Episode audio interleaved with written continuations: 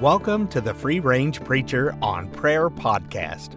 Your host, as always, is Fred. Our desire is to encourage, exhort, and educate on biblical prayer through this podcast. The mission of the podcast is to help everyone God allows us to help achieve a growing, biblical, dynamic, and satisfying prayer life. If you have any questions, comments, or prayer requests, you can reach us at freerangeprayer at gmail.com. If you would like, you can make a positive review wherever you get your podcast. That would be appreciated. Welcome to today's episode of Free Range Preacher on Prayer Podcast.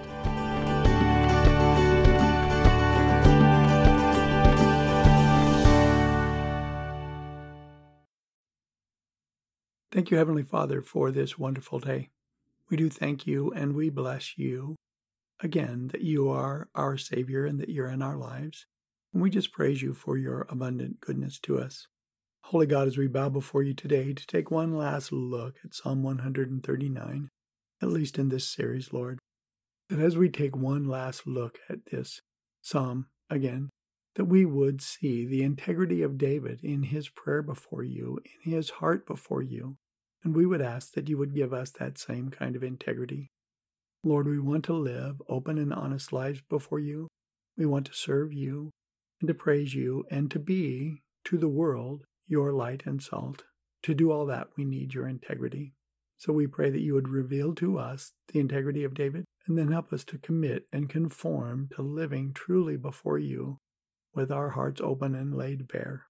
Thank you, Jesus, for your blood shed on our behalf so that we're even able to pray this way and to have our relationship with you. We commit all this to you, Lord Jesus, in your precious and righteous and holy name. Thank you for our salvation. Amen. Welcome once again to the Free Range Preacher on Prayer podcast. My name is Fred, and I'm the host of the podcast. Grace and peace to you wherever you are or whenever you're listening. I am personally thanking God for His grace and mercies to allow me to teach on prayer, and I'm thanking Him for His providence in the scheduling and the energy that it takes to produce the podcast. And obviously thanking Him, or maybe not obviously, but truly thanking Him for everyone who listens. I really do appreciate it. And I am still, I mentioned last time, in the midst of working through some health problems trying to resolve my personal energy crisis, as it were, and at the same time trying to get out the Free Range Preacher on Prayer podcast. I know it's important. God is good and He is moving, and today we're going to try to wrap up our look at David's demonstration of a soul satisfying prayer life. We looked in part six just a little bit at imprecatory prayers, prayers given by God's people for judgment. We also looked just a little bit at the possible motives that drove David to express his hatred and his desire for judgment on the enemies of God. And today we're going to look, in contrast to that, at David's pure openness with God. We're going to take a look at his integrity, the integrity of his heart as he speaks with his Savior. And it occurred to me that both openness and integrity in our communication with anybody, actually, let alone the, the Almighty God, is born of true communication, true communion, and to trust. And to David, through his years of prayer, his relationship with the Holy God of the universe had both of those true communion and true trust. And we've seen David's meditation on the wonder of God up until this point. God's goodness is building in David until David bursts forth first with anger over the enemies of God. And we saw last time that because of the age of grace that we live in, that that mitigates our prayers for the judgments of God and changes them to pleas for mercy. And we just for a second touched on Paul's assertion in Romans 9 1 that he would have himself accursed for the sake of his brothers in the flesh. Hell, separation from God, is so terrible that Paul was able to pray a sincere desire that his fellow Israelites would get saved, even almost at the expense of his own separation. That's pretty powerful. Even then, with our bitterest enemies, our prayer is for God's grace and His mercies on the behalf of those enemies, the evildoers. And because, again, that we live in the age of grace, our prayers are changed from David's desire for judgment to our desire for God's grace.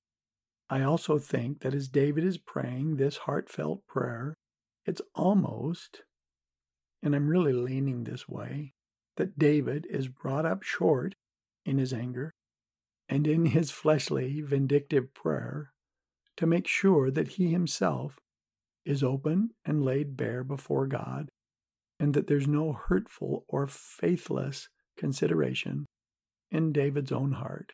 And that's why he cries out, Search me, O God, and know my heart.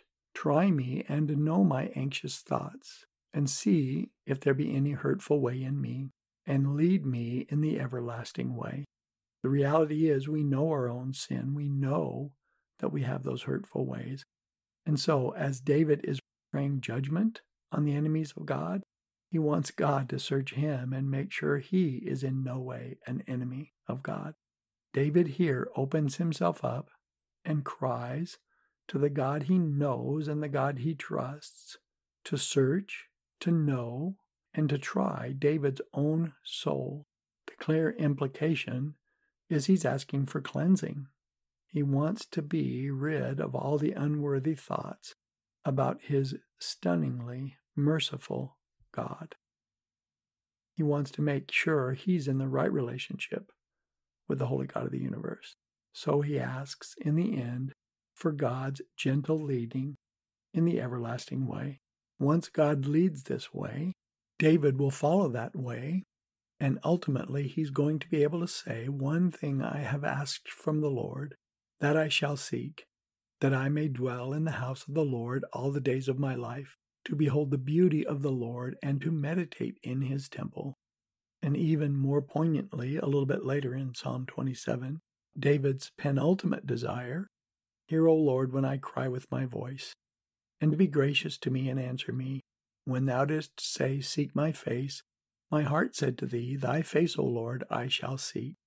So the last two verses there, David is calling out to be open and laid bare again before God, to have God look at him and show him any unrighteous way.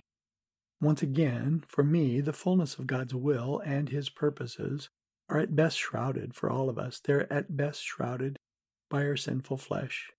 But through prayer, as it's according to God's will for us individually, we are able to experience, begin to experience eternal life right now. And if David is our greatest example of true prayer, he's also our greatest example of the fruit of that prayer. His soul was satisfied with his God. Prayer inexorably, if perhaps slowly, leads us to our soul finding our greatest peace, joy, comfort, courage, righteousness, righteous desires, and actions and righteous actions in God, our beloved Savior. I know this affirmation of our purpose has been going on quite a long time. It's been a pretty slow journey. It's also been complicated by my ill health. But if you've at all found it helpful going through this or motivating, now that it's done, the great thing about a podcast is you can actually listen to all the episodes in a more rapid succession and maybe get the, the picture in a more full way. And then you will see clearly, more clearly, is my prayer anyway, why we have set our purpose to supplicating, to praying, to pleading on my own behalf and on your behalf for a growing, biblical, dynamic, soul satisfying prayer life. A prayer life with our Father, Son, and Holy Spirit, who has given us the gift to unwrap, the gift of prayer to unwrap and develop. As at all times, in all things, we want His glory his purpose, and the residual results as we seek His glory in His purpose is our good. Once again, thank you for listening.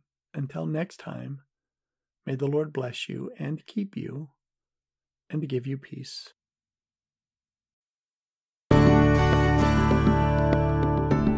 Thank you for listening to today's broadcast of Free Range Preacher. We hope you enjoyed it and will join us for our next broadcast coming up soon. For Fred and myself, this is Richard Durrington saying, Make it a godly, fun filled day.